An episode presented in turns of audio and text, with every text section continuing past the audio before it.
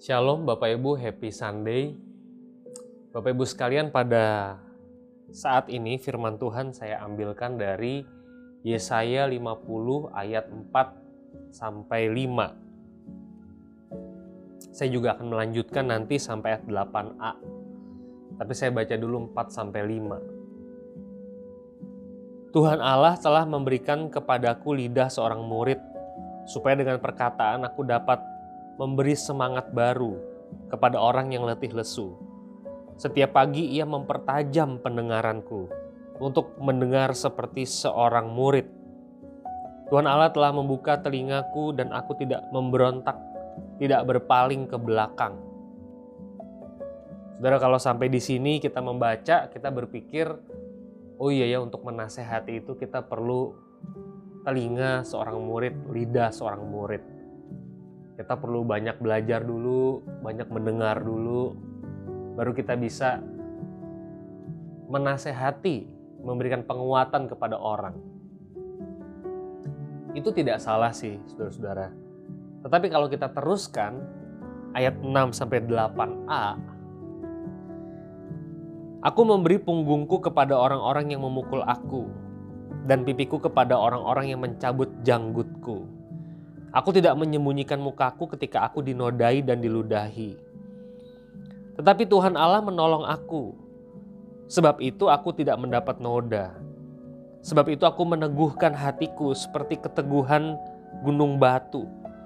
Karena aku tahu bahwa aku tidak akan mendapat malu dia yang menyatakan aku benar telah dekat.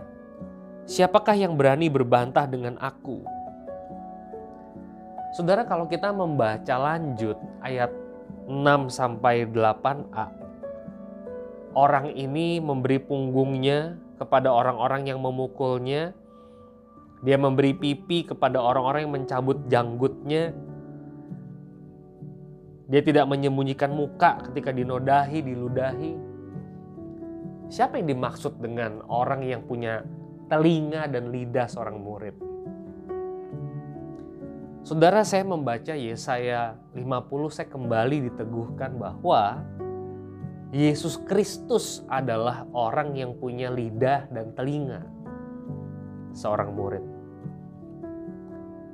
Artinya apa, saudara-saudara? Untuk menjadi seorang advisor, orang yang menasehati sesama, memberikan penguatan yang akurat, yang ilahi, memberikan nasihat yang benar, maka kita perlu beriman kepada Yesus Kristus. Gak bisa enggak. Dia yang dimaksud sebetulnya.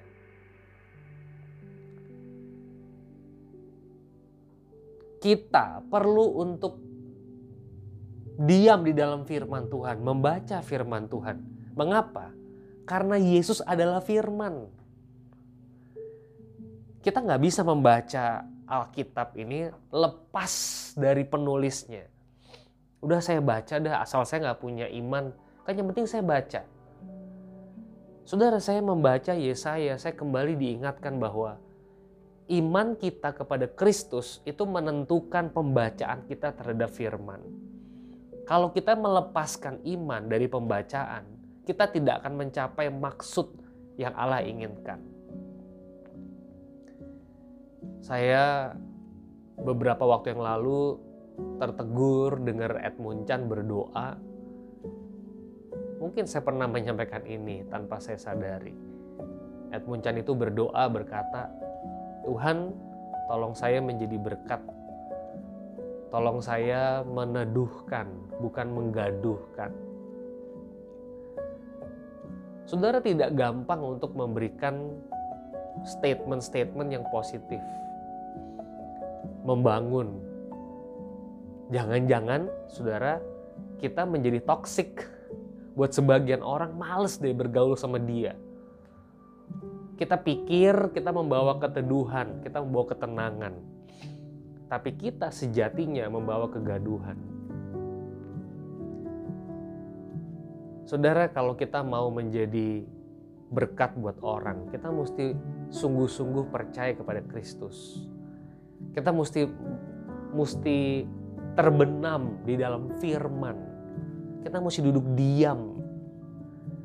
Koneksi yang kuat dengan Allah melalui Kristus akan membuat kita jadi duta besar Allah yang sejati. Waktunya kita menyatakan murka, kita menyatakan murka. Waktunya kita menyata, menyatakan peace be with you. Ya, kita menyatakan peace be with you. Saudara, mari kita punya lidah seorang murid, punya telinga seorang murid. Bukan cuma sekedar banyak belajar, bukan. Tapi punya relasi dengan Kristus, Sang Firman itu. Semoga ini memberkati. Selamat berefleksi, saudara.